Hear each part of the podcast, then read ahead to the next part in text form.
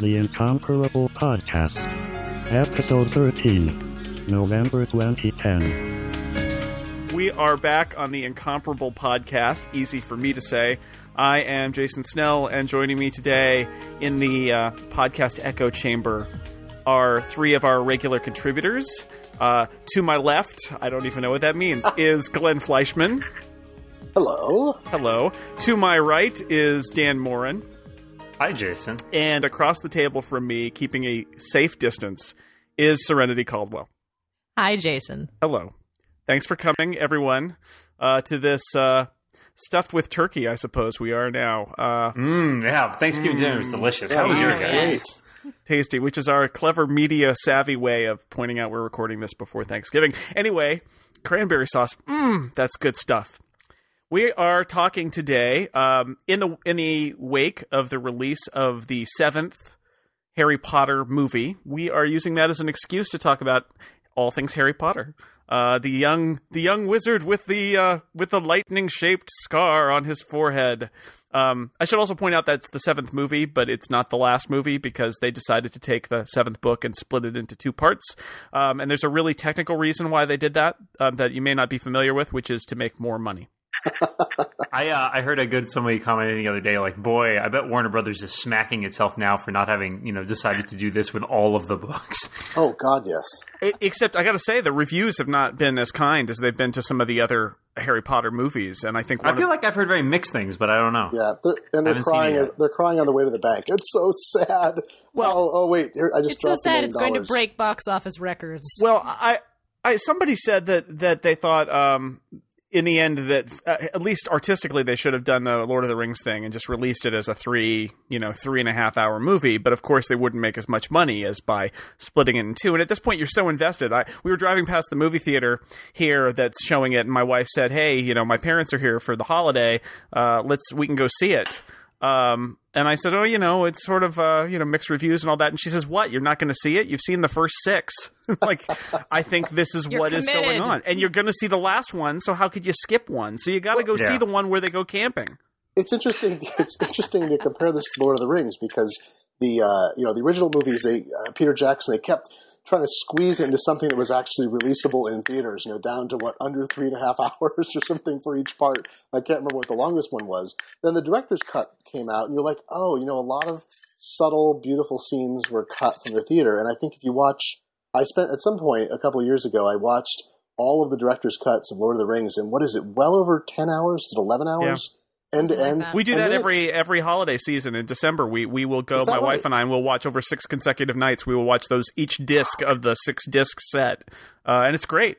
it's much yeah and you feel like it's it's less of a choppy tale it's more completely told and so there are some arguments to say for a book as unnecessarily long as harry potter 7 ooh uh, that perhaps it needs to Ah. be split into two parts to tell the story well in the theaters and then they'll add another hour and a half to the dvds it'll be a seven hour extravaganza just to watch seven when it's out in the director's cut Yeah, so it is a it is a, a huge book, and so they decided to break it into two. And and the, you know the the criticism I hear about the movie before we backtrack and talk about the books is that uh you know it's just it is a setup of of part two. But then again, I felt that way about the sixth movie. To be honest, the sixth movie felt to me like episode six of an eight episode TV series uh, or season, not like a self-contained movie. I felt like it was unlike many of the earlier movies. I felt like even with the sixth installment, we we're really you know giving up on any pretense of this being anything but an installment.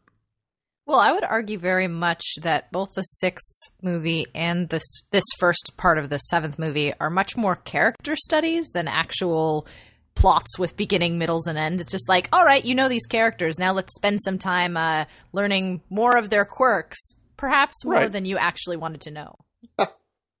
Well, I mean, and that that goes back to it being feeling that TV feel of like you know what you're really doing is spending some time with characters, which is what TV does better than movies in general. Is that you get to spend a lot of time with them, and and this is a unique experience where you've got over a, a fairly compressed period of time eight movies with the same characters. You don't even in traditional movie series like the Star Treks or things like that. It's it's takes up way more time to go through it, and and they've Well- they've because they're kids, young actors, they've had to compress it.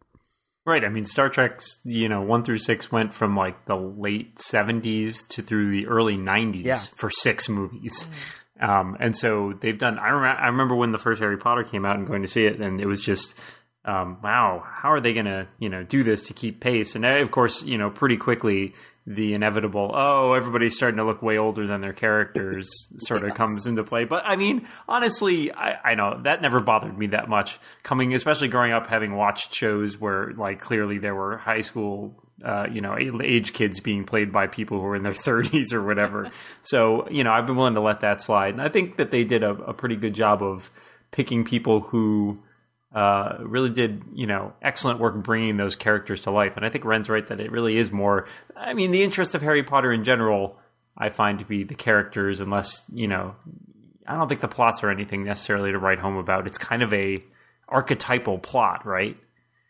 Well, Rowling, you know, Rowling introduces like a thousand new characters in every book too. So it, that's part of the problem I think in making the movies work is you really need to pare down the number of characters on screen, and you know, in some movies better than others. And I think the uh, you know the the early movies, the first two were was that Chris Columbus directed the first two? Is that right? Yeah. Right. And those were much more like we've torn pages out the book and pasted them on the movie screen. They weren't bad and they were well realized, but everything was a little sort of weak and thin. And But you know, but the first two movie the first two books are also the shortest by far. it's it's true, but even so, I think they did a worse job in those of making the uh, of actually, you know, summarizing or not summarizing, but uh, you know, I felt they were summaries as opposed to uh, a reworking into a new medium of something. It seemed like very much like if I was an author, instead of having someone rework my work. I just rather have them take pages from it and put it on the screen. And it felt very much like that.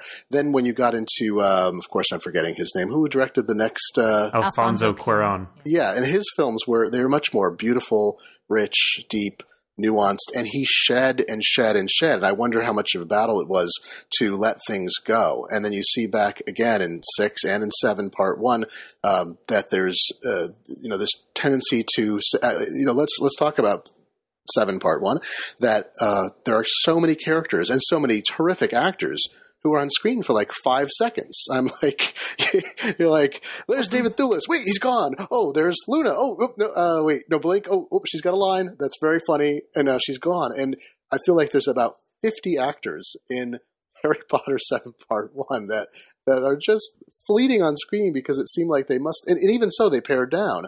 It seemed like they had to get them in there. So they stuck them in there partly to have a payoff in part two, and partly because maybe the audience would have felt cheated and not have that glimpse of, uh, of you know, I don't know, of worm wormtail or something. Well, you got to balance all of the characters. I think, like, all, pretty much all of the characters besides our main crew are all in the first, what, 30 minutes? So it balances out with the two hours of camping with just them. Does every is there always an exegesis in these large, you know, epics where there's just camping? I mean, Lord of the Rings, book five of six. It's like, and they're camping. It's like, does every author have this urge to write about mud and dirt and dank and weeds? I don't know. I gotta say, when I was watching, uh, Glenn and I, are we the only two people who have seen the movie right now? You haven't seen it yet, Dan. Have you seen it yet? You haven't seen it yet, Jason? Well, now that it's after Thanksgiving, I'm sure I have seen it. You have seen it. but it do, it's not coming to me. Yes. You have seen it in the Um, future. I see. In a future timeline. Uh, the thing that really like cracked me up is that, of course, Harry, Ron, and Hermione are all walking around in modern day clothing in these big, epic, you know, Lord of the Ringsian type shots, and I'm. I, I didn't really realize that while reading the book, and now watching it on screen, I'm like, man, this looks really ridiculous. Lord of the they're in Hoodies. skinny, yeah, they're in skinny jeans and sweaters, standing on like the cliffs of, you know, Yeah, although I liked when they, I forget which movie it was. I think it might have been Alfonso Cuarón's movies where they put them, uh, they took them out of their sort of wizarding robes and put them in modern, you know, track like track suits and things like that. And I thought, I thought that was a great decision because it could have gotten really twee and really just wizardy, and um, it it didn't.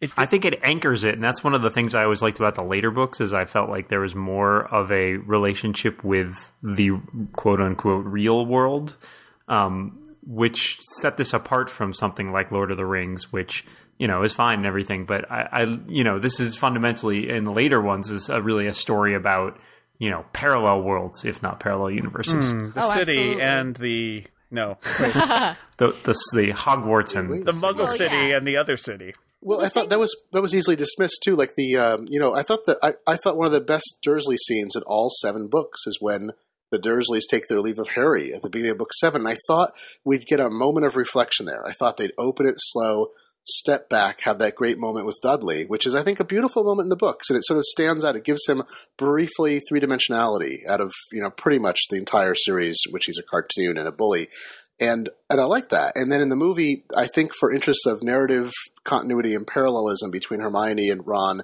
and Harry, they just sort of glossed over it to get into the story proper. So there there is that too. Everything's very fast. I mean, everything's always they they always open the films very fast when you look at them sort of as a whole. It's always It's true. oh, we got to get him we got to get him out of the Dursleys. We got to get him out. Go go go go go. And it's always it's always rushing. Well, I, think mean, even first- even with two first and a half movie- hours, it's tough. The first movie spends a lot of time with the Dursleys, and I actually true. think it's it's uh, and they're trying to set up that kind of story, but at the same time, it is kind of painful the amount of time they do spend before Hagrid, you know, bursts into the room on the top of the rock and says, "It's your birthday." Um, it, it- they do spend a lot of time. One of the funny things about the Dursleys, I, I think they're way broader. They're even broader, if this can be possible, in the movies than they are in the books. That's true. And um, but in the books, one of the things I love about the the Dursleys is is that it's such a, a Roald Dahl knockoff, and I love it I, because I loved reading Roald Dahl as a kid, especially James and the Giant Peach. And I, I know there's a probably a tradition in in literature, uh, especially among English authors, of these kind of awful aunts and uncles. Um, but uh, th- Harry Potter is is James from James and the Giant Peach to me in many ways. When we when we first meet him with the with the awful, you know, his parents are dead.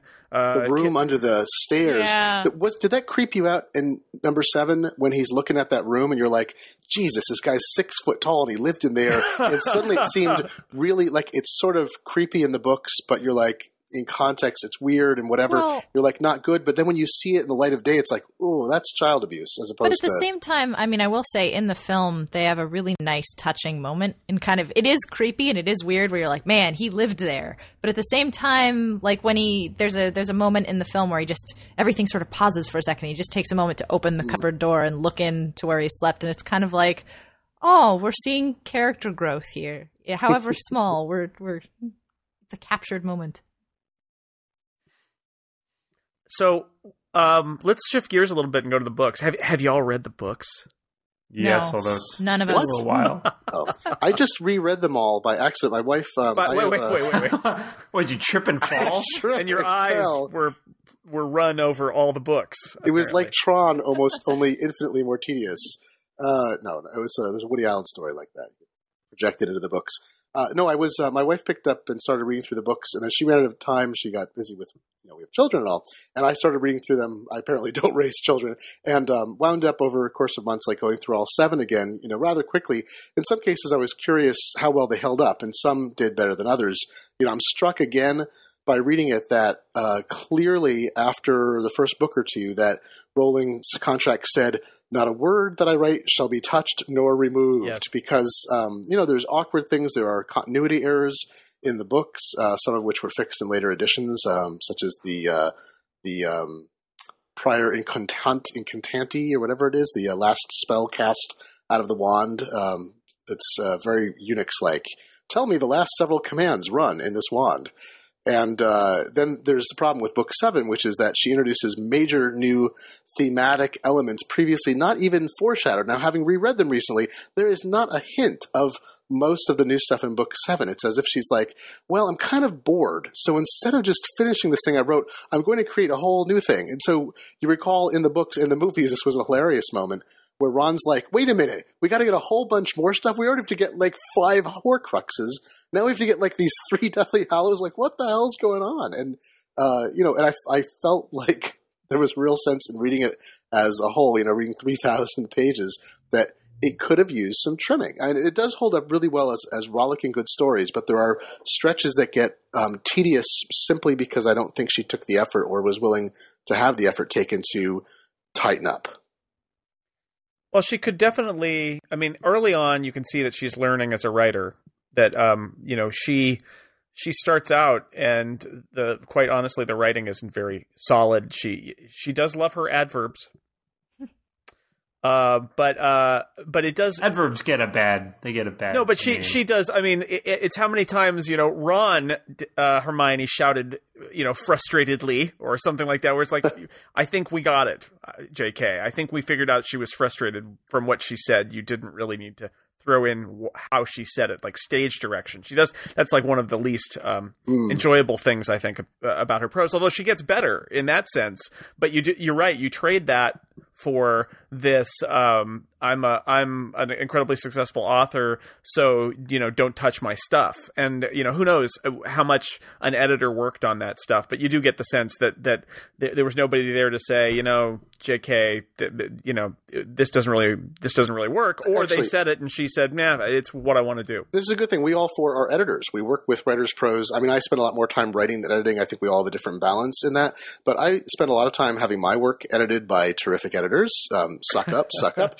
and also uh, editing stuff by other people. And you know, there's definitely there's such a I think there's a gift of editing if it's done without ego.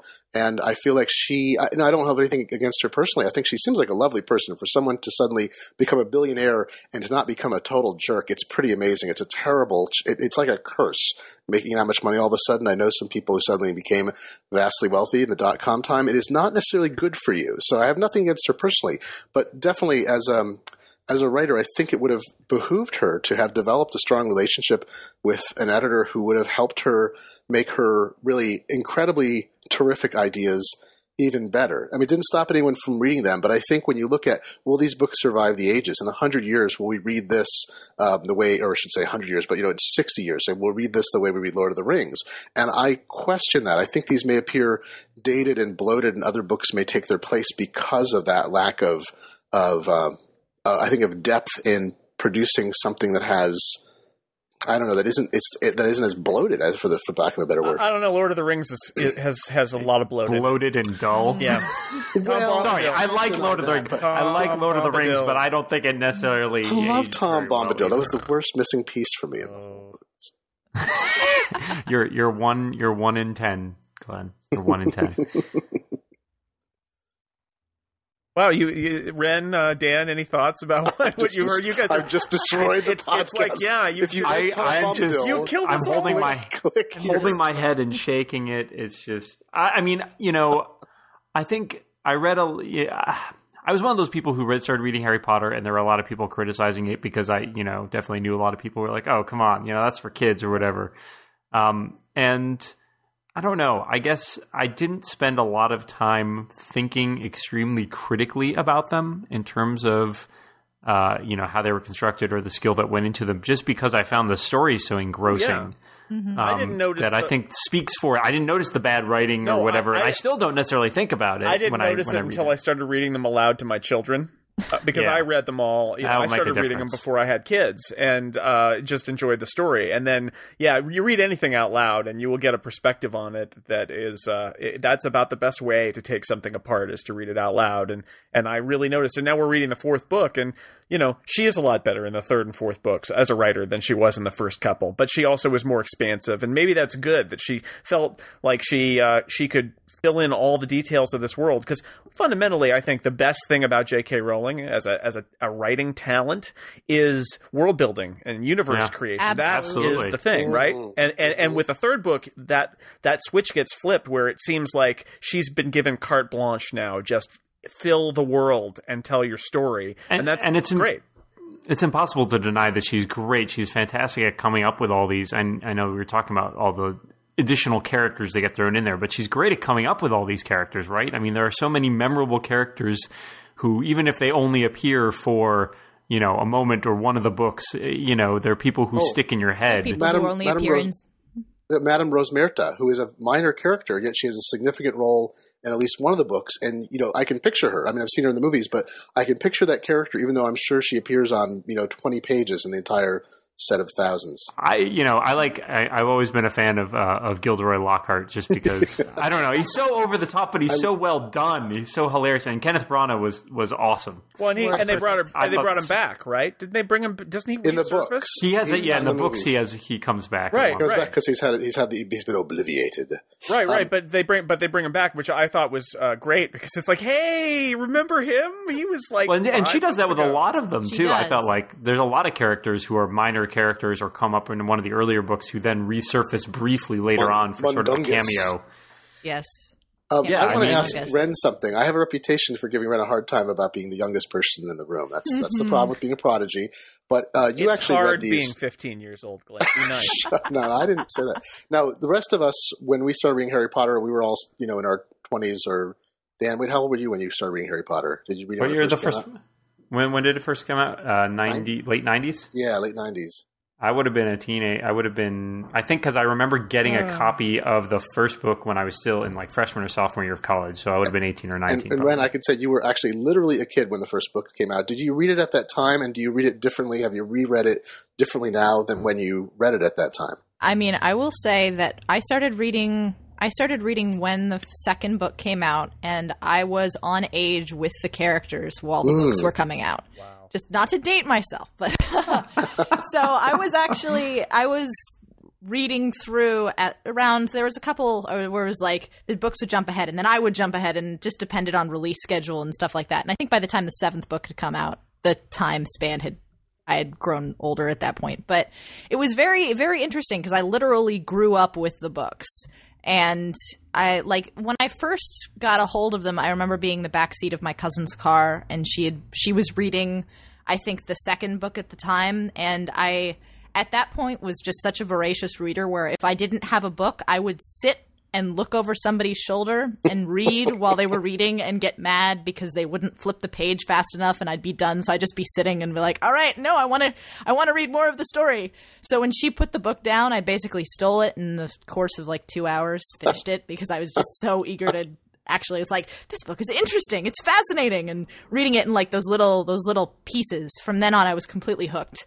And I went back and read the first and then kind of just I, I I went to a couple of the midnight midnight releases. I think more more for fun of midnight releases than you know anything else. But I mean, definitely as I grew older, I mean, here okay. Here's my my terrible shameful secret is that I used to edit Harry Potter fan fiction.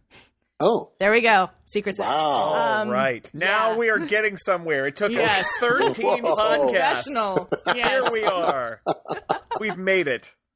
So Don't- don't- that was the whole tell. reason for these podcasts was to get you to confess. I now there's, accuse now there's an intervention program that comes There's up there is actually Harry Potter fan fiction that I have written somewhere on the internet, but I'm not telling anybody where it is.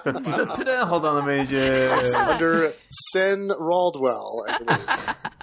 Wow. But I mean, it's just I it's I only say it because it really is about the world building. Like Well, yeah, in terms yeah. of in terms of her stories, I mean, looking at her books now and like I haven't reread them since the last book came out, which is what was that 2007? 2008? yeah, I think it was three years ago, wasn't it? Yeah, 2007, I think. uh, but I mean, I remember. I Although, remember as going, we're recording this, it was just three days ago. yes, We're that far ahead. we are special. Uh, but I mean, I, I haven't read the books in a couple years, so and I've definitely grown a lot in terms of like looking at prose and things like that. But I mean, before, I mean, the last time I read the book, there are serious flaws, and I, I mean, I know I noticed that even while reading it through the first time. It's like you read it, you read it when you first get it at the midnight screening, and you read it in six hours, and you're like, oh my god, this is great, and then you. Right. Go back and you do the second read over a course of a couple days, really like ingesting the information, and you're like, well, I mean, there are some good things. The fourth book is a complete mess, a mare- where it just meanders all over the Ah, place. yes. I, as I'm reading it just now, this will be an interesting ride for me and my kids. Yeah, Like, it's it's it's a very interesting book to read out loud. Which I'll is say the, that I've much. lost track of what the fourth book is. That That's, uh, Goblet, Goblet of of Fire, oh yeah, which is with the just a big- Triwizard. like, like everything we told you in the last few books is now incorrect and acce- accented and different. Yes, which is such a shame. I mean, I Although still- it has one of the best, I, I argue probably my favorite ending. of any of the books. The ending Yes, is it's really- fantastic. Yes. because it's the pivot point for the entire series, It's- right? yeah. That's the point at which all of a sudden everything is real. That was the, that was get the first first Harry Potter book where I I caught up to the sto- story, and there were no more books yet. And I remember reading that on a vacation, and my wife had already read it. And I turned to her after the end of that book, and I said, "Oh, things aren't looking good for our friends." And it was like a real cliffhanger because the next book wasn't out yet. And uh, so, yeah, it'll be interesting to see how it to how it goes. Fortunately, it's so long that it'll probably be a year before my kids and I finish it. Yeah. Well, I mean, I will say, have, having read the books when they were current like that, and having to wait the couple years, I mean, you get you get very anxious about where these things are going because it really is, as I said, about the world, and as everybody was being saying about about the world of the characters, and I think that's why Harry Potter had such a giant fan fiction base as well, as it was like, all right. J.K. Rowling, you're taking three and a half years to write your book, so we're going to write a different story more interestingly for you. for, the, for the same reason that Star Wars had such a had Exactly. such a popular one, right Too. so so ren what what kind of stuff would would you would you do? I mean you don't have to go into detail but i'm just kind of curious what caught your attention and Um, made you want to you know what was the stuff that you wanted to fill in fill in the gaps Well, of? I know. I mean, the community that I worked with primarily was actually very much on the on the older generation, and not so much about Harry, Ron, and Hermione, but on, on the minor characters. Well, On Lupin and uh, Lupin, Sirius Black, uh, Tonks? Harry's. Yeah. Well, not not so much Tonks, uh, because she hadn't really. When I was doing it, Oh. she hadn't even been introduced yet. Uh, she's a little out of generational. She's younger than Lupin and the, uh, quite a bit younger than Yes. Lupin and the rest too. But I mean, also she comes. She's introduced in the fourth or fifth book, I think. Hmm, okay. Very, very, and at, at the time, I think I started doing it around the time of the third book. so is it Wait, the, wait. the- so a younger woman who associates with a bunch of older guys. so so yeah, that's minute. that's not. is it James? i- i- Is it is it you know James Potter and his and his uh, And friends? that crowd, is it that yeah. sort of thing? Well, I mean, it was like some some of the stuff that we worked on was actually like 1970s era, them in school, that kind of thing, and then. Uh, one of the fan bases that I worked with kind of branched off into this whole kind of alternative universe where it's like, oh, well, Voldemort was never defeated, and these characters are all still alive and are dealing with the premise of what happened basically if he didn't go away for 10 years. And like all of the stuff that I, I, I was always attracted to working on all of the not so much like the main canon stuff but all of these minor characters and getting to play with these minor characters and really give them a life that they otherwise don't have within the Wait. books themselves You notice there's a recurring theme there too, which is, and I can see why people seize on that. Is you find out, you know, Harry, they're facing an immediate threat always, and then it's like, well, wait a minute, you know, Voldemort was actually a problem 30 years ago, and he was a problem 50 years ago, and then there was uh, was it Grindelwald, grindelwald The- before Yes. that you know, it was 60 or 80 years ago. And of course, there's going to be a recurring pattern of some evil wizard rising to the top, attempting to destroy the muggle world, to seize power. And it's this, it's this cycle. And I don't think she explores that theme as deeply in the book. I mean, it's there and she's consciously using it clearly to weave these stories to make Harry have more sympathy with his father, to have more sympathy with, uh, with Dumbledore. I mean, Dumbledore occupied a role precisely like Harry, but without the friend, you know, Harry not having a friendship with Voldemort, obviously. Now that would have been cute, you know, Voldemort and Harry, they were great friends until one day he killed his Well, I mean, in some ways, I think that that sort of jives with my my long gestating theory that I mean, I'm curious to see what Rowling does post Harry Potter. Um, and I know she did she did a brief she did a book that was um, like a Harry Potter related book, the, the People the the Bard, Bard, or yeah. something. Mm. And I sort of always thought, well, she'll probably go on and do something else. It probably won't be as high, like not that it won't be you know have its own merits or whatever, but it's hard to follow up on something that has been such a phenomena, right? And yeah, she so and I George kind of Lucas. I think she and George Lucas are working together on something. well, basically, yeah. So I envisioned her going off and like coming up with some of their books, and I was like, "Eh, they're okay, but they're not Harry Potter." And then eventually, in like ten years, she she writes, you know, prequels to Harry so, so Potter. you know, something. you know, Dan. She she actually is she is quoted in a. I, I want to say it's like an Oprah thing, but it's a. Uh, she was quoted as saying that she has ideas for three more books that are Harry Potter books, and she doesn't know if she'll ever write them, but she might. And this is funny, only because, of course, you might say that. Except she said keep when the, door open. when the seventh book came out, she said. seven and Oh, that's it That's not. it, Yeah. and uh, yeah, the door is swinging open, and it would It's not surprise me. well, if- I think And that- and that's Lucas okay. the same. George Lucas did the same thing. You went back and forth for years about how I'd, many. I'd movies actually there rather gonna there be sequels than prequels, though. I, I'd really rather th- her take up up from uh, where she left off in that in the epilogue of Yeah. the seventh book, and say, Harry gets a job. You know- he goes through midlife Well, crisis. well, He's a Harry bored because there's no. Dark Lord to fight. to Glenn's point, there's always another evil wizard to fight, right? So Right. what Well, happens remember- Grindelwald if is it's now- fascinating. to pull out Lord of the Rings, though, is I mean Tolkien's thing was I read I read his letters at some point uh, that were published, and I believe it was in there. Someone said, "Why don't you write more?" And he said, "Well, you know, everything has declined. That's sort of in in." In Lord of the Rings, in the books and the movies, you know, it's every minute is a little bit less than the one before. The grandeur is diminishing so rapidly. You know, everything is leaving the world, which was once a thing of beauty and terror, and becomes very mundane. And that's sort of the the Tolkien thing. And so he said, you know, well, after the defeat of Sauron, there's no, and the elves leave and everything sort of recedes. Like, what would a book after that be? It'd be kids playing at being orcs or something. Like, it'd be very boring. And so that's part of the concern is Voldemort was, you know, wanted to swallow up the earth and destroy death and so forth. And like, what, you know, what's next? A guy who runs, you know, has terrible curses or something. I don't know. Well, it's hard to top without going more minuscule, well, more more situational. and I want to see with Harry dealing with the like the mundanity of an everyday job. that would just you know he works. He's like a middle management. Well, actually, right, Dan, you you're a fan of uh, of of uh, detective stories, right? Isn't being an Auror? Hmm. Isn't he basically like um, wizard private wizard? Well, not that's private true. eye, but he's like wizard uh, wizard cop, wizard. there we go. So we should do the wizard. Like he'll become he'll Wizard he'll CSI. wash up. He'll get divorced from Ginny. He'll start drinking. He'll be all grizzled, Oh You my just and then they'll God, have to like great. pull him out of retirement. no, Dan, no. you just I want want your badge Potter and your terriers. wand on my desk. The Nexus 6 models have come back. Dan, you just you just want Harry Potter as terriers, basically.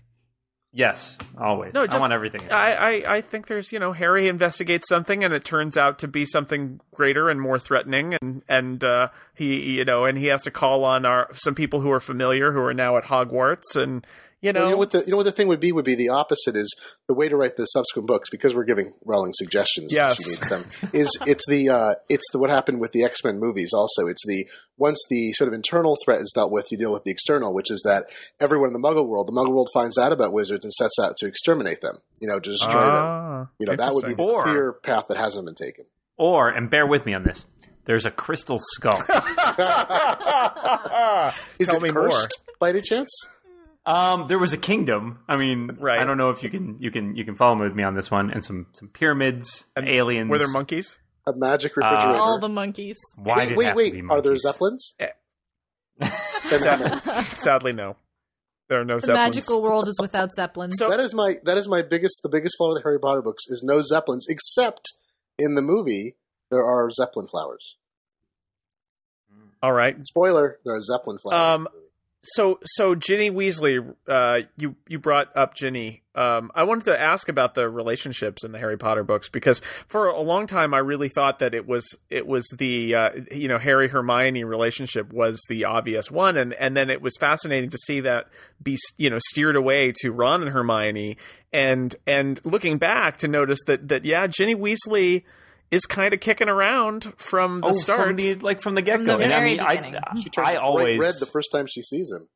I always saw that. Con- I I never thought for a minute that Hermione and Harry were going to become involved, just because it didn't seem. I mean, the the thing, the the relationship between her and Ron, um, just the way that they rub each other the wrong way constantly, is such a great you know example of you know eleven year old boys and girls, right? Right. Constantly at each other's throats. And of course it's all just you know they have you know these these childhood crushes on each other. I mean it, i think she captured that beautifully. And i think it never you know it never really seemed to make sense for for harry in the same way that you know that that luke skywalker was never going to end up with princess leia right? Other than the sister thing but I think there's definitely a, you know, and I think they brought in Ginny there as you know the best friend, sister, or whatever, to provide that level of like tension between Harry and his best friend. But it also, yeah, it's alluded to from book one or two, right? Was it two where she It's first two. comes up? Well, two because she plays a major diary. part in that book too. Yes, Yeah, she the diary. does. Right, because she gets uh, she gets uh, yeah possessed by Tom Riddle's diary and taken down into the lair of the of the uh, well, I guess it's the Chamber of Secrets or Yes. something. Yeah. And I mean, really, once you rescue a girl from a giant basilisk, I mean, what else, what other course is there, right? My That's how I hero. met my wife. You know, wasn't a basilisk. Well, a snake. It was, and it was a, it was a garter snake. But Why did it have to be Oh, and a snake? snake. It wasn't a sword. There are some. It was a hose lying in the grass, but it looked like a snake. It was. It was moving around. I should warn anybody who's going to go see part one of the movie. There are some scary snake scenes in that. oh film. dear, my wife is Like- gonna. Just, Have to just hide her FYI to people Wait, out there. Scary snake scenes. I'm not. e- That's hilarious. I'm not remembering them. I don't like snakes. The uh, oh, now I yeah, remember. Sorry. you remember? Flashback. Holy cow! I'd, apparently, I'd been uh, repressed. That's a recovered memory. Yes. That's right. I, I actually jumped out of my seat in a couple of those, and I'm like, I, I don't get scared that easily at movies, but there are a couple of just like out of nowhere, no dramatic chord, no nothing. It's like, oh my god, big snake. So just you know, if you're gonna go see this with kids, especially, Oh yeah, or 'cause or people this- afraid of snakes, the screening Or, I saw. uh, the screening I those saw. who There was suffer a, from a two, ophidiophobia. a four, and a six-year-old. One fa- this was a corporate screening. I went with friends, and to their uh, the local company had bought out a show before midnight, and so I went with some friends, and uh, ev- it was all adults in the audience except one couple had brought like a two, a four, and a six-year-old, and. To their credit, I don't know. The kids talked a little and whatever, and made some noise at times, but I didn't hear any shrieking. I would have thought they'd have to bundle the kids out, you know, and take them directly to therapy, but apparently not. That's later. Later, that's part two. That's Total part two. therapy. Oh no! Don't take me back to the theater, mom. So, um, the my next question for you guys is about the deaths in the series, and this is interesting because it's a children's series, and it starts out a lot lighter and it gets a lot darker as it goes along. And Dan referred to it earlier. The, the the death of of Cedric Diggory, right, is Yeah. Is the pivot point in some ways of the entire series, and is quite. but it's shocking. okay because he comes back as a vampire. No, Uh. no, stop it. That's not. No, don't even. No. That was Tainted our memories forever. Why would you I do that? yeah, will always choose to remember him as as Cedric Diggory. But, but I'm- I'm with you there. I mean, quite quite shocking in in fact. And then there are more deaths uh, as we go. I'm just kind of wondering what what your thoughts are about the the Well, you know the- the dark turn that happens in the the series. There's a- series. go ahead. Go ahead. No, no, go ahead. I was going to say the series definitely. I mean, it starts off as a ch- like a children's book series, but I definitely. I mean, you start getting the adult themes in the third book, where you. I mean, you're talking about a prison where dementors and people are sucking souls from. I mean, there, there's there's some dark stuff there, and then with the fourth book with Cedric's Cedric's death, I mean, you. That's that's the first de- death period in the series, right? There are no, I mean, there are obviously the allusions to Harry's parents, but there's the no first on-screen. onstage death, yeah, right? yeah, Isn't like it? Tom Riddle kills people in flashback, right? Yeah, in flashback, but it's not really. It's not real, and it's not there It's in front alluded, of you. all, everything's Right. alluded to or in the past, the Right. haze I of mean, memory. Cedric- I mean, Harry's parents die in the first chapter, right? But Yeah. but yeah. But it's it's all illusions. Um, you're, it's after the fact. Yes. Cedric is killed on on screen, on page, as it were. Well, and it's unexpected too, It right? Like you go in knowing Harry's parents are are dead, kind of. If you know anything about the premise of the series, right? He's an orphan. I mean, but Cedric's not only that, but it's. I think the thing that got me most about that, and I, I love it when when maybe this is love is a strong word, but I really when uh, in char- authors killing off characters, I think I find it very moving. I find it very, you know, if you can make you care enough about someone that when they kill them off, you're like, oh my god, you know, you're actually taken aback. Um, I think that that you know indicates to me that there's a certain level of power and involvement in that writing. And I think Cedric's what's so damning about Cedric's is that it's it's off the cuff, right? right. It's totally he, you know, it's just casual the way that Voldemort kills him. Well, it's yeah, it's it's mundane. It's that he's not given a defense. Every, you know, every sci-fi, fantasy, whatever. Before someone dies, they put up this spirited defense, or it's always, oh, my god, they were almost killed. If it wasn't for that owl, Or they that- get their death like, Or- oh, don't Yeah. sell right. the farm. It's either you know? it's either operatic or there's that tender moment. Um, and this just oh, I just saw this in a show where where oh it was in Chuck. Uh, sorry, spoiler alert. Whoa, whoa! No, I didn't see that. No, no, spoiler oh, alert, no. alert for last season's Chuck. Oh, last thank God. season's Chuck. Uh, fire the spoiler horn. Mm, fresh. Uh, uh, Scott Bakula as Chuck's dad yeah. has a scene where he finally goes to his daughter and ha- apologizes for everything that he's done as a bad father and says that from now on he'll be a good father. And, you're my like, "You're doomed!" He's dead. He's dead. So it's you either get that moment of closure before the death, or or it's this operatic death. Now, Dan, were you saying that you liked the fact that that Cedric's death was so off the cuff? Because that's what chilled me Yeah. about it. Yeah. Oh yeah, I mean like that, but it's a. I, I'm not saying I like it. I- I'm saying it's effective, right? Yes, yeah, well, it right. really it it makes it makes your hair go up. Are it you goes, oh my admitting, god, like how did that, you, happen? you wanted Cedric Diggory to die? Is that what you're, You're saying? his- You're You're a the horrible one. person.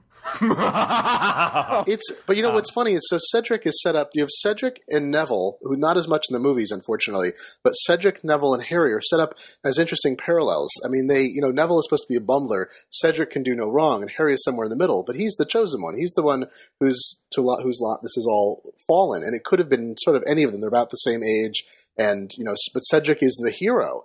And, is, and Harry is sort of not exactly the anti-hero, but he's the reluctant hero. He does what is right because it is necessary, not because he wants to be in that role. So when Cedric dies, you're like, holy crap, Voldemort can kill the hero. What chance does Harry have? We know he's going to come out ascendant in our hearts, but in the terms of the narrative, you're like, everything just changed. Well, and he killed he killed a kid, right? He killed a Yeah, a- a, student at Hogwarts, and that that means that our friends are you know even though this is theoretically a children's series, uh, no one is is safe. No one's Well, we were told Yeah. for four books, nothing can get in or out of Hogwarts. Nothing can get in and out. It's told again and again. And I'm sure that was, I'm sure she had that arc in mind that she'd set us up for years of reading that Hogwarts is a safe place just like the Dursleys in. Then it's like, oh, wait, it's not. well, and you Well, get it's a long payoff, that. and of course that that goes through to later uh, books too, right? I mean, Well, in the know, seventh ending book, with more or less with isn't well, it- with also with. Dumbledore's death, I would Well, say yeah. at the end of the sixth, really being the, Yeah. the point at which you're like, wow, not only is this not safe, this is probably like the most dangerous place. The, to I, be. I'm thinking of the really shocking to me the the the, the climax of the seventh book where a, a war is fought Mm. in the hallways of Hogwarts and Right. lots of people die. And it's just wow. You, know you could expect that again it's like Lord of the Rings So they're out in a field somewhere and things happen. And no it's right in the school where we've been all along. And then you take that time away. And by the time our characters come back to the school they're bringing uh, terrible things with them They're Um, I'll tell you the other chilling moment in the series for me, and this was presented well in the movie in books, or first part of book seven.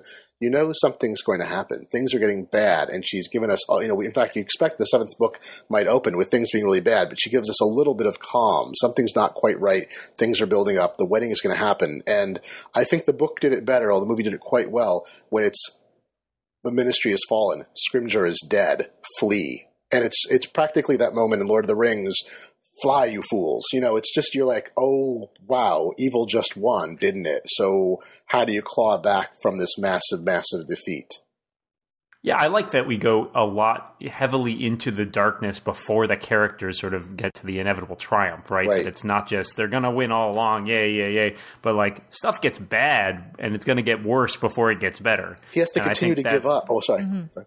Yeah, no, I mean, I think that to me that you know, I find that more more effective and more engaging than if it were just you know good always triumphs. Obviously, harry gets shriven. I mean this is a classic like christian mythology sort of thing too is harry has to go through he has to have his ego battered his soul battered he has to die.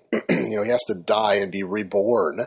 Um, not there's no no mythology or uh, dogma or uh, any kind of reference there of course. No Um, no. None. but he has to he has to he's he's his soul is completely shriven. Whoa, whoa, are you talking about the Matrix? Um, pretty much. Yes yes. yes I don't Neo, Neo is Harry Potter go ahead Red Right. Oh no, I was just going to say, in terms of Harry's journey and all the things that kind of gets thrown at him, I think my personal and remains the most chilling moment in the series is not necessarily Dumbledore's death or anything, but actually the end of book five with the battle in the Ministry, and you Ah. just have Oh. Sirius go Pass away. Like, beyond the veil Yeah. Yes. disappears right well, that you want to talk about a you want to talk about a moment that comes out of nowhere where you're Yeah. completely not expecting it. It's like he's not he doesn't get a heroic death. He doesn't get anything. It's just one moment he's go, he's there and then the next gone.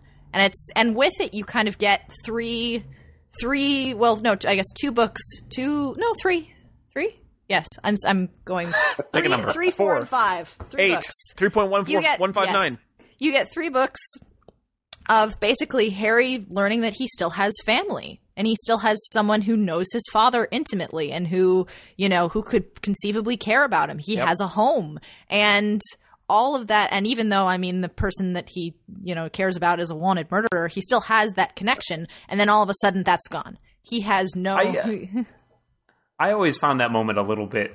I don't know, not quite hollow, but there was something missing in that Yep. moment for me, and maybe it's just the manner of the death, um, where I don't know. Maybe as part of it was because you kind of feel like, well, you know, is he dead or is he just like trapped and he'll come back? And it it, it seemed the, the inconclusiveness of it. I read just I read those pages over like 10 times when I got to that Right. part of the book because I was mm-hmm. like what just happened and I can only it lacks conclude gravitas. I can only conclude that she did it and, and I think I might have even read her talking about it at one point.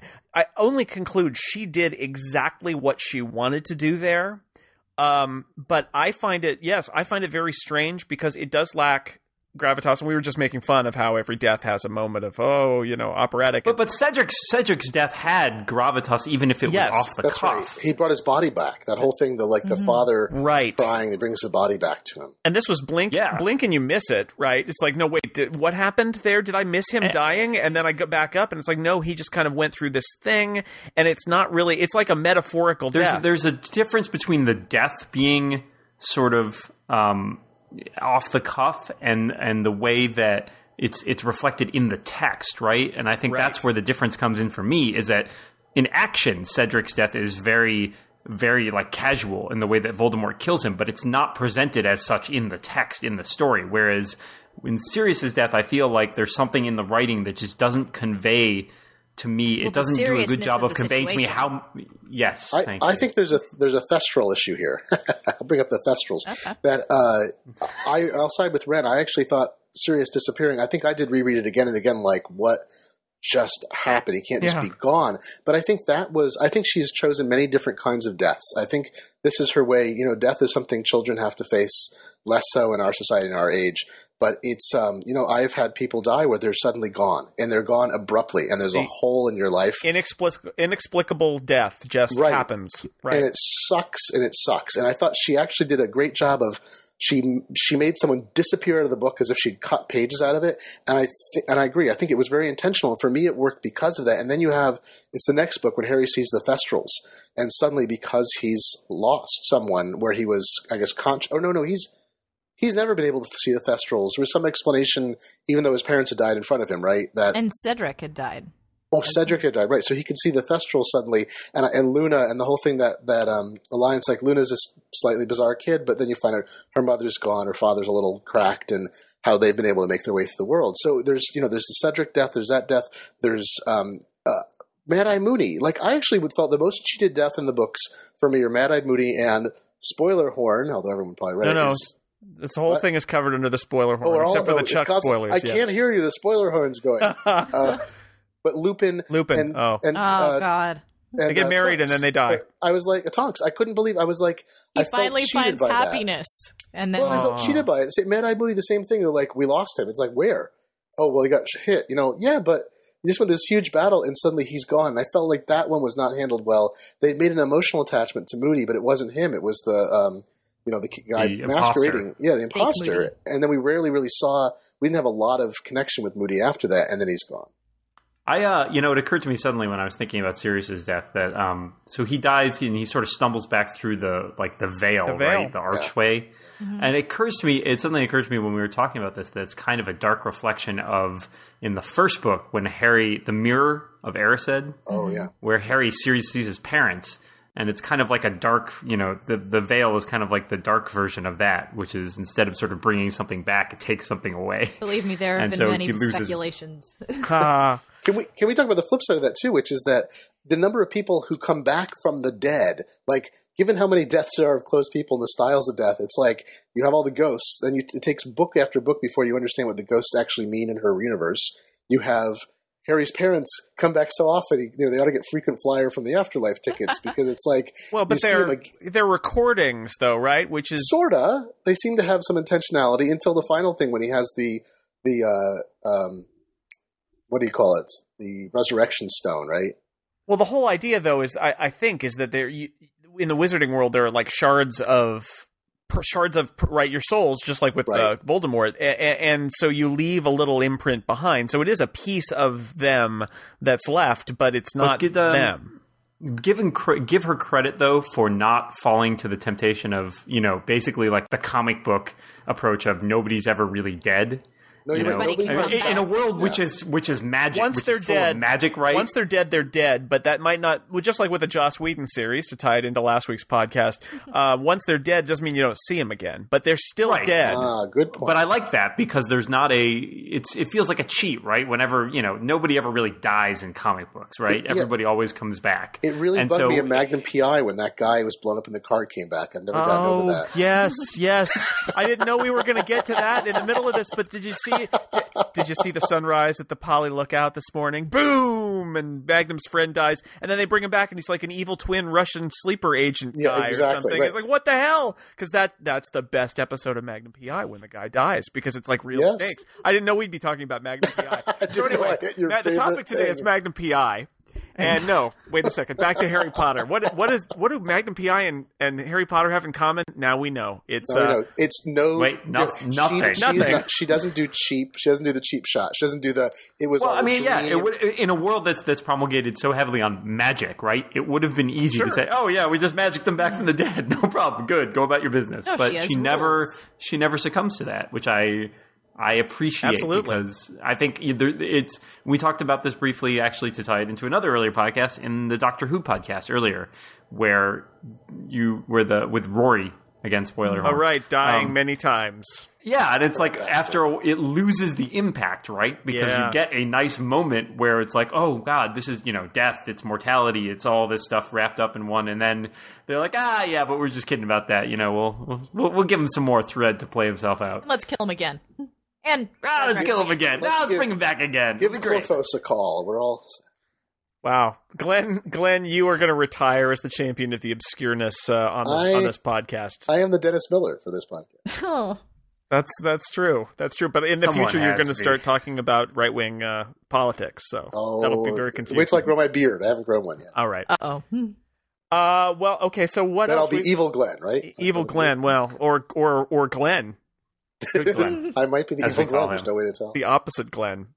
We should do an episode where we're all play parallel universe, like Star Trek Oh. Mirror Mirror universe versions of ourselves. Welcome to And the talk Zeppelin about- world.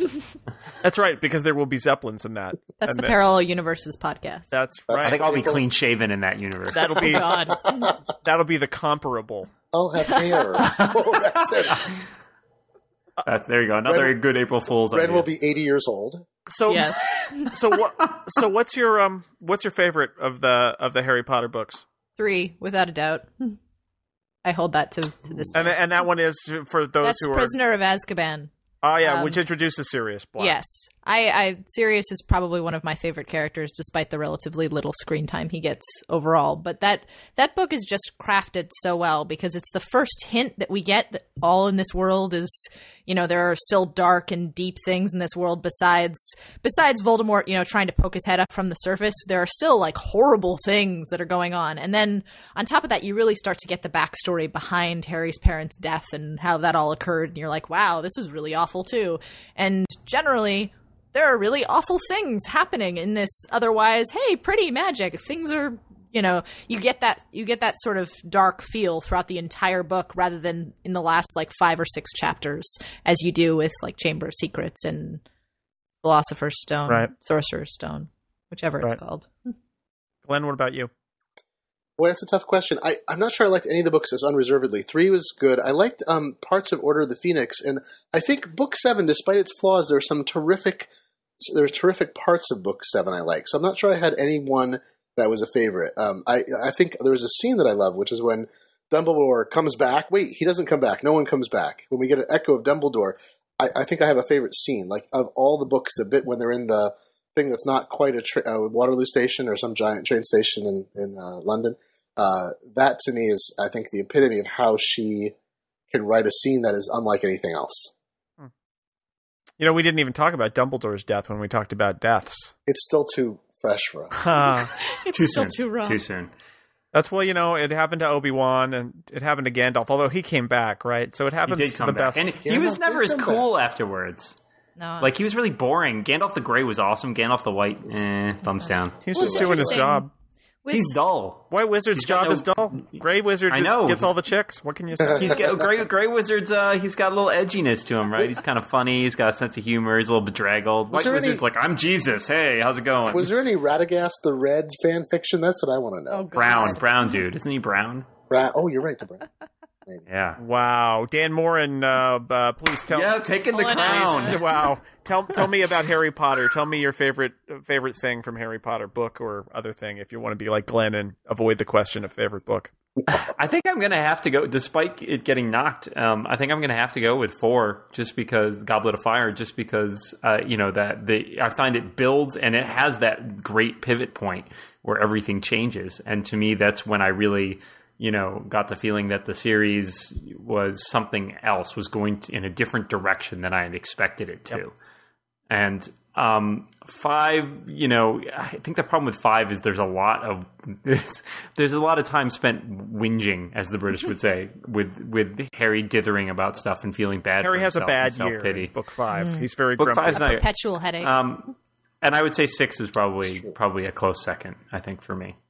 But I, you know, I, I'm, I think I, I agree with Glenn to a certain extent that there are. I'm more a fan of scenes throughout the the series than I am of any particular book. Yes. But I, yeah, I, I'm, I don't know. I, and I, I would actually agree with you. Sorry, Ren. Uh, that I, I, I like the fourth book the best, mostly because of the end, mostly because of those last few scenes where things really, really turn. Um, and I have a soft spot in my heart for the fifth one, even though you're right that Harry's kind of a jerk for the entire book, because the whole Dumbledore's army. You Yeah, know, that's pretty it- good. It's just Yeah. such a great It's a thing cool to see the kids finally kind of come all the way out from under the uh you know they they're sort of skirting the rules up to that point. And in the fifth book they are a rebel force. Well- and how great is that moment when they when they're like we're gonna just do this ourselves and uh, you know what, what took you so long? But it, it I, I love that. So that end of four and then the and then going into the fifth book. So I There's now there's now a political group called Dumbledore's Army. I heard about this on NPR the other day. Inspired by like taking their their sort of you know political leanings from Harry Potter books, which sounds now they can That's join up with the hilarious. Jedi the Jedi Ze- New party. Zealand, the? Jedi and yeah New Zealand and the UK. Hey, um, I have a question. May I ask a question? yes Least appreciated creature, like most underappreciated creature or or character. I have a few, but I'm curious what people felt were were most shabbily treated despite their potential. Oh so now- Creature specifically. So, so something that we something that we like that's obscure, or something that we wish we had seen more of. No, or- I mean like a character. Like I mean, there's you know five thousand named characters in the books. Surely there are some that that should have gotten. You know, I'm thinking more about like the B characters, you know, not the A characters. who do you wish had more attention lavished on them? I think so because I've got a couple, but I, I'm curious what everyone else thinks like who who do they want to see more of, and who was sort of shunted off to the hmm. side as the books went on. You're like, wait a minute, they're actually they should have gotten more you know page time, screen time. Kingsley Shacklebolt. yes. He just sounds like a badass. he has such a great name. Great actor playing it. It's true. It's funny because I mean the the people who come up off the top of my head are people who already have decent amounts of screen time. Like I think about the twins. wh- I I would always I do love the enjoy to see They're more of the twins. Yeah, exactly. They're just so much fun. And then you get the scene in the end of four where Harry gives Fred and George prize money and is like, "Go make a go make a thing." Go go bring some Hogsmeade. happiness. Yeah, exactly. which one? Which one loses his ear? Uh George? Sure. I just love that they, they sort of quip about now you can tell us apart. Yeah. you know, like I mean, that but it's so it's so perfect in terms of the way that they capturing the right. It reminded me of um, oh God, am I give another spoiler? We were talking about Buffy again, but like uh, Xander in season seven when something really terrible happens to him. I haven't watched it yet. permanently. La la la la. I won't give a, I won't give a, I won't give a spoiler, but he has it like you know he takes it the way that you think he would, which is you know with a wry quip and a well let's just keep going, you know let's not fixate on this. And I always love and I just I don't know I really I enjoy that they it's a terrible thing to happen, but they take it well and they know it was like sort of mm-hmm. in in the defense of something good. Well, they're just such yeah, they're they're great characters, and it, they they seem to know so much about they know so much about Hogwarts, and they know so much like they they have amassed this whole little crowd, and the, it's always the older. I mean, they're what two or three gener or two or three levels up from the main That's cast, right. Yeah. something like that. So it's it's always curious to kind of like, all right, these people are slightly older. I would love to know what's going on in their circle of friends and with, you know, pre pre drama. I don't know. Um, and then Remus uh, is a character, but I mean, Remus gets a fair amount of screen time, so I guess I, I mean, he gets most of the third book, and then a lot in the fifth, and a lot like When we miss him after the third book, we sort of miss yeah, him because there's really so much do. less of him.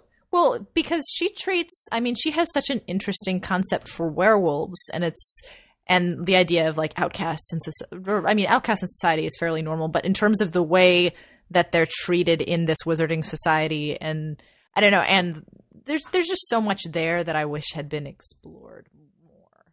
But I don't necessarily like if I had to choose somebody to like right or uh, to cheer for being like yes this person should get more screen time i'm like eh, that's more i think personal than a overall this character was underrepresented Well, shouldn't Wedge Antilles. shouldn't Yes. the shouldn't shouldn't um shouldn't Dumbledore have an assistant who's like a secretary who like guards his calendar and stuff?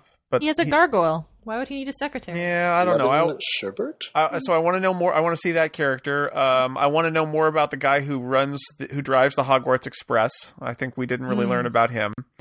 And uh, there, There's a whole short story guy, right there. the guy No. behind the desk at Gringotts, the goblin behind the desk Oh, at Gringotts. okay. I want Oh, to know he- what his life Hook, and, right? and loves are. Hook? we, we All right. meet him in the seventh book and um and the uh the guy who sells the the uh the brooms and how he picks his brooms. I'd like to know more about him.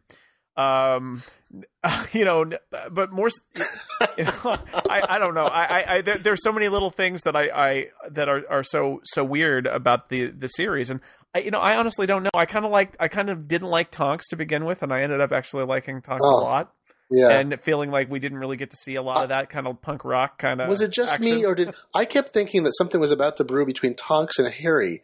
Like it felt like there were intimations of that, and then it sort of disappeared. Like I think I may be mis- I may be reading between the lines, but you know, she's older, but not that much older. Harry's got all this deep responsibility. I thought, is he going to seek comfort in the arms of an older, more experienced warrior? But no. But like she already seemed. I mean, she and Lupin, I felt like pretty. You're early Yeah. on. the they true. yeah. established the chemistry between them. i think it was more of an older sister vibe between her and harry I could do with less Dobby though. That's what I'd like. less about stuff. So Yeah. Jar Jar Mhm. and Dobby are i they hate brothers? to say it but that's always what i think of Yeah, I, they should have a. They should have a talk show. Jar Jar and Dobby. I I don't do a lot of I don't do That's a lot the of next YouTube sensation. Why aren't you doing that on YouTube? You get a billion hits. I don't I don't do a lot of voices when I'm reading to my kids, but I do two. I do Dobby and I do uh, Voldemort. So just to scare my kids and also to make my kids, I guess, laugh or cringe Pity you. or something. But the, oh yes, Dobby. Oh yes, right. I mean, because he's just annoying, and I, I got to get through it, so I do a voice. The two, Uh, my two To characters, two underappreciated, Luna and Neville. And I know that's unfair because Oh, they get a lot of time.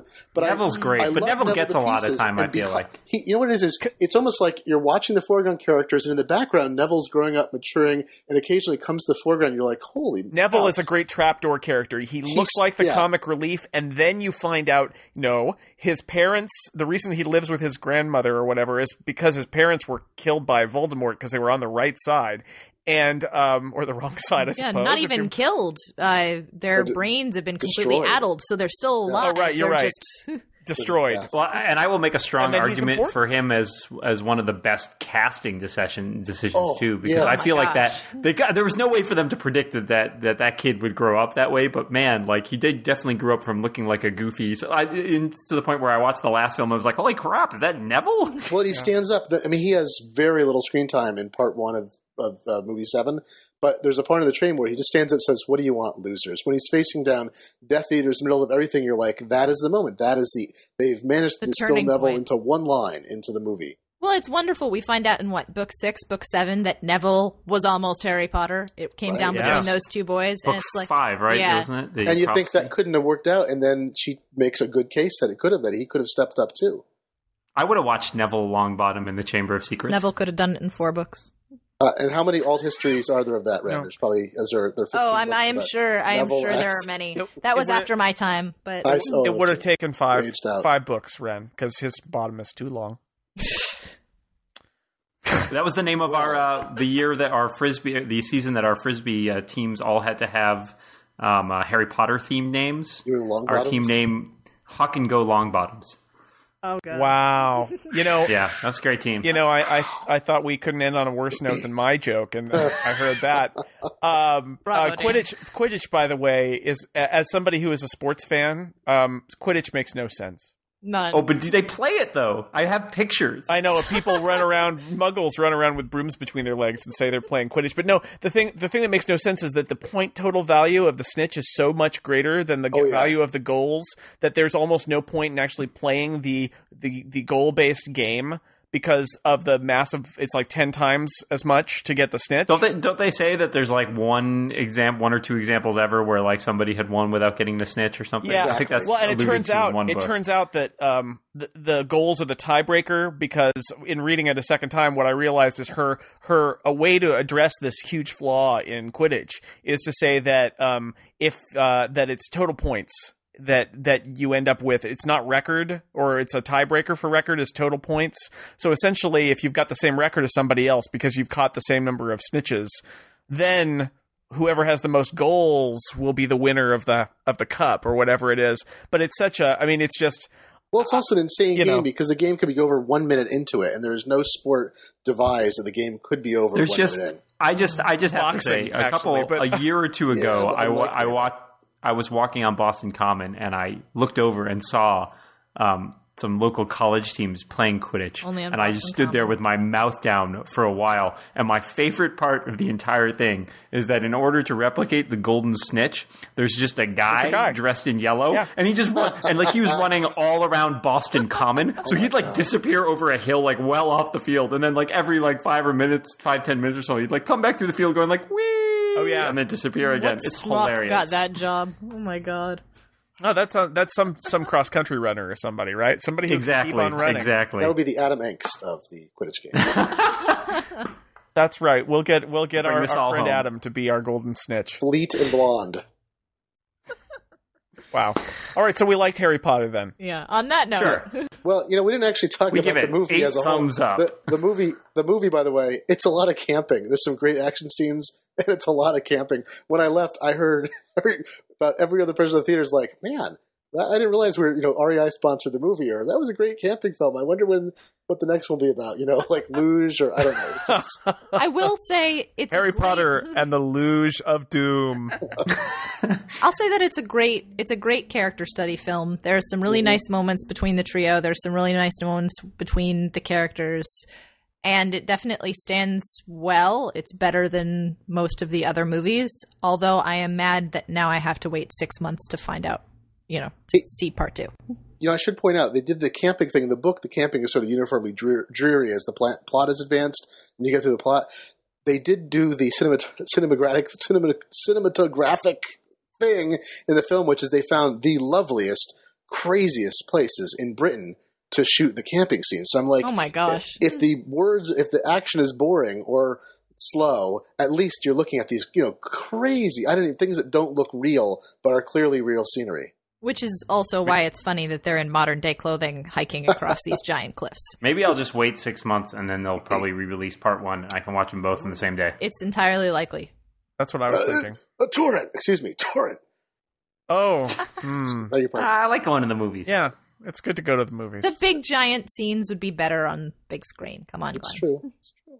Sure, sure. All right. So that's your that's your quick m- movie review for for Harry Potter six and a half. It's worth Camping. seeing. and the camp and the campsite There's of- camping. of evil. well, you know, Camping, camping. with outbreaks of death. you do the camping because you want to. Your characters have have had their setback, and now they're in the wilderness. Glenn, we just call right? that camping It's it, it's in the wilderness. They're they're they're they have nowhere else to go. They have to leave civilization before they re-enter it. I mean, that is.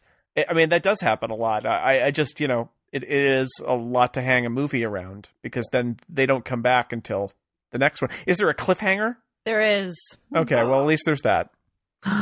Although it's It would be bad if they just you know good night Ron, good night Harry, and they turn off the Coleman lantern and that's I the mean- end of it. they, they sort of slowly dolly out and That's then right. the music comes I'll up say and- they they end it they ended on a good note. Although I would I wish they would have ended it one scene earlier because I think the cliffhanger that they ended it on felt very kind of shoehorned in, whereas the pri- the prior scene reminds me of the end of Fellowship, where you know it's Oh, like yeah. Sam, it's where it's where it's very triumphant one of my and favorite it's very endings. oh, it's great. It's a, it's a great end scene, and this one nearly matched up to it, and it got me to respect a character that I was very you know like eh about, and I'm like okay, this could be a great. This is the end of the movie, right? There are the credits, right? And then no, we flipped to this like intercut scene of uh oh, things are bad, and I'm like nah, couldn't you have just left the things are bad to part two? We know things are bad. Did you notice they did one thing in the movie that I thought was a significant enhancement over the book? They actually used the visual medium of film storytelling to do something. Well, not just the shadow puppet thing that was incredible. The little Oh my the tale, that story of the three brothers is. Is one of the most gorgeous things.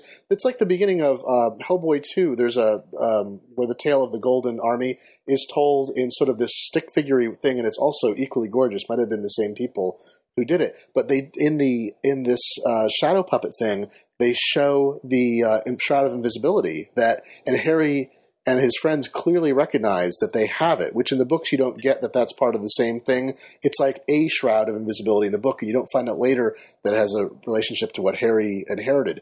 Uh, and it's just even with like the texture of the fabric in the uh, in the shadow puppetry, you can tell it's specifically Harry's shroud. automatically. Well, and the reaction shots when you cut back to them. Yeah. I, I would say the the animation on the whole, which is the scene where they're talking about the Deathly Hallows and what they are. It Oh. reminds me of um, who's the artist who did the who does the Don Quixote painting? Oh, I know who you mean. Yeah, Picasso. uh, Picasso. was it? Is it Picasso? I think it is Picasso. The ones you're thinking of, they're sort of stick figure. Yeah, yeah, it was stick figure, absolutely that's, derived from that's that. what it. That's what it reminds me of. hundred percent. Is it? It's, it's the very like thin. Oh, it's it's absolutely beautiful. It's the highlight of the movie, without a doubt. Okay, so we've gone from Picasso to Magnum PI and back now. yes, this is truly. Wow, uh, only podcast. There's your tagline. The only podcast that covers Magnum PI, Picasso, and Harry Potter. Exactly. That's what we're here for. That's why people listen. Do people listen? Yes, that's why Hopefully. people listen. Let's, I didn't go to let's keep college for four that. years to not be able to make obscure references in a podcast in 2010. And that's why you said exegesis earlier. Exactly. Isn't it? God bless you. Yeah, that's exactly no zeppelins. Um, well, so that we've come to the end of our time together now, friends. Oh. Um, until until next time, when we'll have another very exciting podcast. Uh, who knows what that will be? Uh, but until that time, I would like to thank all our listeners, and I would like to thank my guests, Ren Caldwell. Thank you, Thank you, Jason. Glenn Fleishman. Um, it- give us another, give us another t- ten dollar word, please. Tmesis, the infixing of a syllable inside two other syllables. That's your word of the day. And Dan Moren, thank you as always for appearing on the podcast. Ah, it's a pleasure to be here. No, as no one appears on the podcast like you, Dan. Poof. what was that? That was That a was me magic appearing. reference. That was a poof. Me appearing. I was Oh, that's right. Expecto, Alakazam. expecto patronum. There we go. We had to get Wait one a of second. That's- Expecto Dan. That's, wouldn't that expel you from my wand?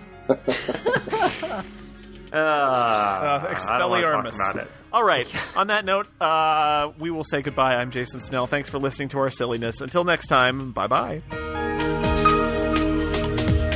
This has been the Incomparable Podcast. Visit us at theincomparable.com.